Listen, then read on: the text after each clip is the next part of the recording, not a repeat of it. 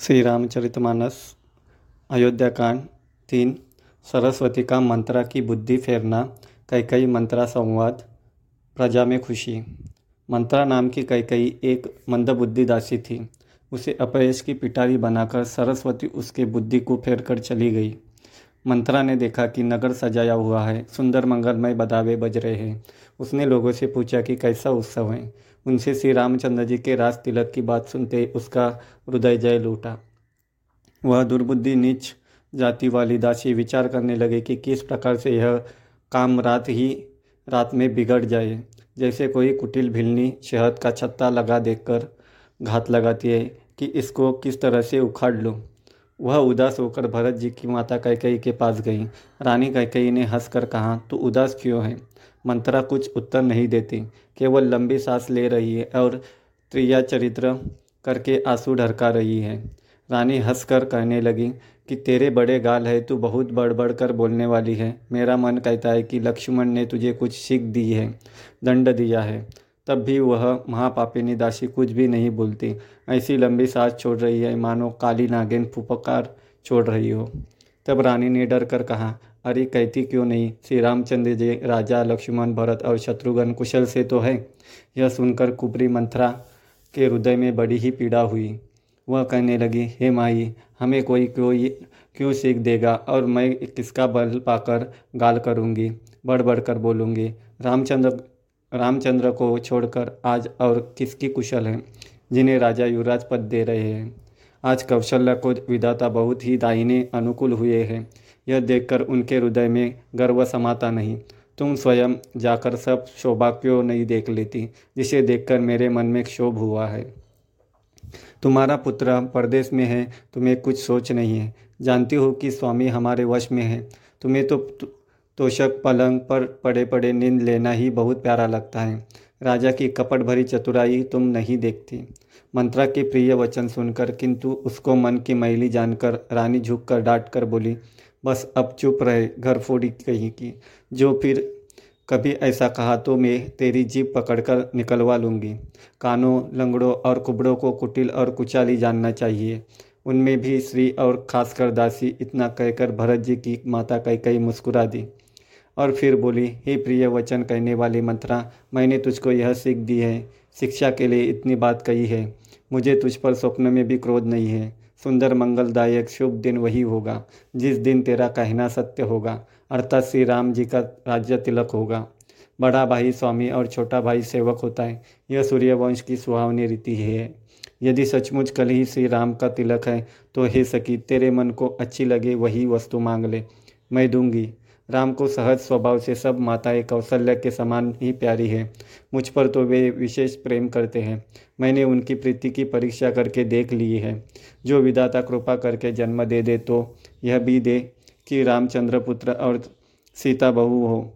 श्री राम मुझे प्राणों से भी अधिक प्रिय है। उनके तिलक से, उनके तिलक की बात सुनकर तुझे शोभ कैसा तुझे भरत की सौगंध है। चल कपट छोड़कर सच सच का तू हर्ष के समय विषाद कर रही है। मुझको इसका कारण सुना। मंत्रा ने कहा, सारी आशाएँ तो एक ही बार कहने में पूरी हो गई। अब तो दूसरी जीप लगाकर कुछ कहूँगी। मेरा अभागा कपाल तो फोड़ने ही योग्य है। जो अच्छी बात कहने पर भी आपको दुख होता है। जो झूठी सच्ची बातें बनाकर कहते हैं, हे माई, वे ही तुम्हें प्रिय है और मैं कड़वी लगी, लगती हूँ। अब मैं भी ठकुर सुहाती मुँह देखी, कहा करूँगी। नहीं तो दिन रात चुप रहूँगी। विधाता ने कुरूप बनाकर मुझे परवरिश कर दिया। जो बोया, सो काटती हूँ, दिया, सो पाती हूँ। कोई भी राजा हो, हमारी क्या हानि है? दासी छोड़कर क्या अब मैं रानी होऊँगी? अर्थात रानी तो होने से ही रही। हमारा स्वभाव तो जलाने ही योग्य है, क्योंकि तुम्हारा अहित मुझसे देखा नहीं जाता। इसलिए कुछ बात चलाई थी। किंतु हे देवी हमारी बड़ी भूल हुई, क्षमा करो। आधार रहित बुद्धि की श्री और देवताओं की माया के वश में होने के कारण रहस्य युक्त कपट भरे प्रिय वचनों को सुनकर रानी कैकई ने बैरिन मंत्रा को अपनी सुरहुद अहेतुक हित करने वाली जानकर उनका विश्वास कर लिया। बार बार रानी उसे आदर के साथ पूछ रही है, मानो भिलनी के गान से हिरनी मोहित हो गई हो। जैसी भावी है, वैसे ही बुद्धि भी फिर गई, दासी अपना दाव लगा जानकर हर्षित हुई, तुम पूछती हो, किंतु मैं कहती डरती हूँ, क्योंकि तुमने पहले ही मेरा नाम घर फोड़े रख दिया है। बहुत तरह से गल, गढ़ छोड़कर खूब विश्वास जमा कर, तब वह अयोध्या की साढ़ साथी शनि की साढ़े साथी वर्ष दशा रूपी मंत्रा बोली, हे रानी, तुमने जो कहा कि मुझे सीता राम प्रिय है और राम को तुम प्रिय हो सो यह बात सच्ची है, परंतु यह बात पहले थी वे दिन अब बीत गए। समय फिर जाने पर फिर मित्र भी शत्रु हो जाते हैं। सूर्य कमल के कुल का पालन करने वाला है, पर बिना जल के वही सूर्य उनको जलाकर भस्म कर देता है। सौत कौशल्या तुम्हारी जड़ उखाड़ना चाहती है। अथा उपाय रूपी श्रेष्ठ बाढ़ लगाकर उसे रून दो। तुमको अपने सुहाग के बल पर कुछ भी सोच नहीं है। राजा को अपने वश में जानती हो, किंतु राजा मन के मैले और मुँह के मीठे हैं और आपका सीधा स्वभाव है। राम की माता कौशल्या बड़ी चतुर और गंभीर है। उसकी ताह कोई नहीं पाता। उसने मौका पाकर अपनी बात बना ली। राजा ने जो भरत को ननिहाल भेज दिया, उसमें आप बस राम की माता की ही सलाह समझिए। कौशल्या समझती है कि, और सब सौ सौते तो मेरी अच्छी तरह सेवा करती है। एक भरत की माँ की, माँ पति के बल पर गर्वित गर्वित रहती है। इसी से, हे माई कौशल्या को तुम बहुत ही साल खटक रही हो, किंतु वह कपट करने में चतुर है, अतः उसके हृदय का भाव जानने में ही नहीं आता। वह उसे चतुरता से छिपाए रखती है। राजा का तुम पर विशेष प्रेम है। कौशल्या सौत के स्वभाव से उसे देखकर नहीं सक, नहीं सकती। इसलिए उसने जाल रचकर राजा को अपने वश में करके भरत की अनुस्थिति में राम के राज तिलक के लिए लग्न निश्चय करा लिया।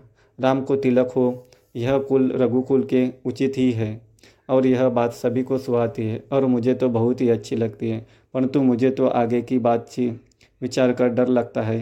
दैव उलट कर इसका फल उसी कौशल्या को दे।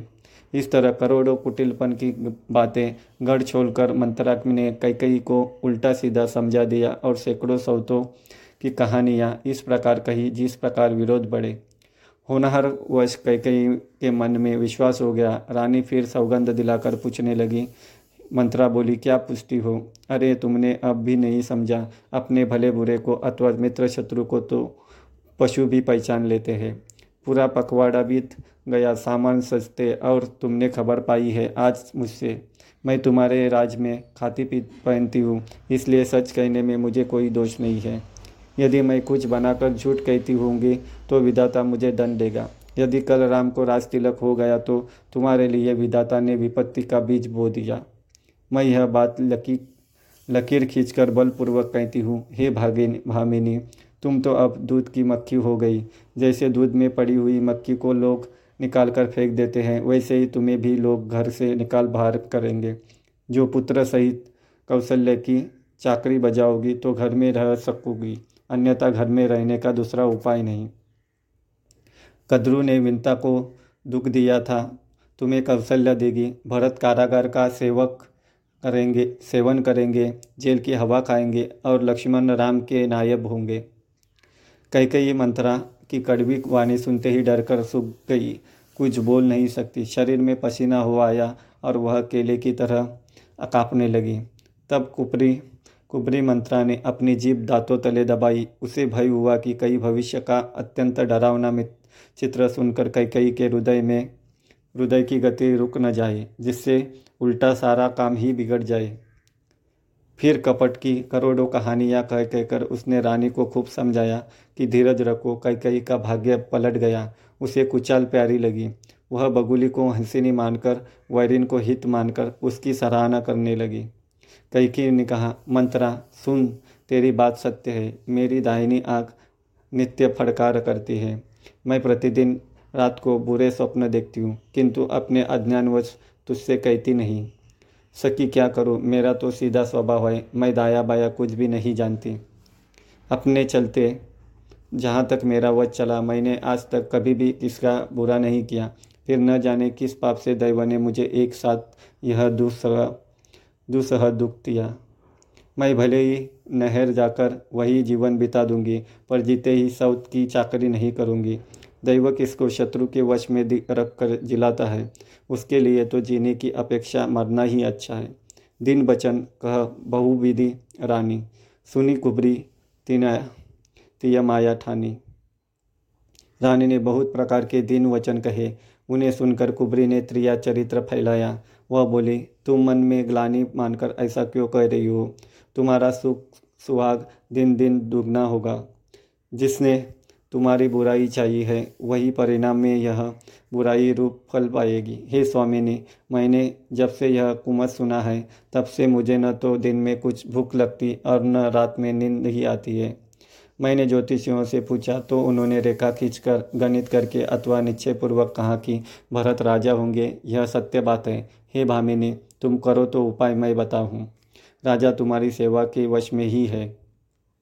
कई कई ने कहा, मैं तेरे कहने से कुएँ में गिर सकती हूँ, पुत्र और पति को भी छोड़ सकती हूँ। जब तू मेरा बड़ा भारी दुख देखकर कुछ कहती है तो भला मैं अपने हित के लिए उसे क्यों न करूँगी? कुबरी ने कैकई को सब तरह से कबूल करवाकर, अर्थात बलि पशु बनाकर, कपट रूपी छुरी को अपने कठोर हृदय रूपी पत्थर पर टेया, उसकी धार को तेज किया। रानी कई कई अपने निकट के शीघ्र आने वाले दुख को कैसे नहीं देखती। जैसे बलि का पशु हरी हरी घास चलता है, पर यह नहीं जानता कि मौत सिर पर नाच रही है। मंत्र की बातें सुनने तो कोमल है, पर परिणाम में कठोर भयानक है। मानो वह शहद में घोल कर जहर पिला रही हो। दासी कहती है कि, हे स्वामिनी, तुमने मुझको एक कथा कही थी, उसकी याद है कि नहीं? तुम्हारे दो वरदान राजा के पास धरोहर है। आज उन्हें राजा से मांग कर अपनी छाती ठंडी करो। पुत्र को राज्य और राम को वनवास दो और सौत का सारा आनंद तुम ले लो। जब राजा राम की सौगंध खा ले, तब वर मांगना, जिससे वचन न टलने पावे। आज की रात बीत गई तो काम बिगड़ जाएगा। मेरी बात को हृदय से प्रिय या प्राणों से भी प्यारी समझना।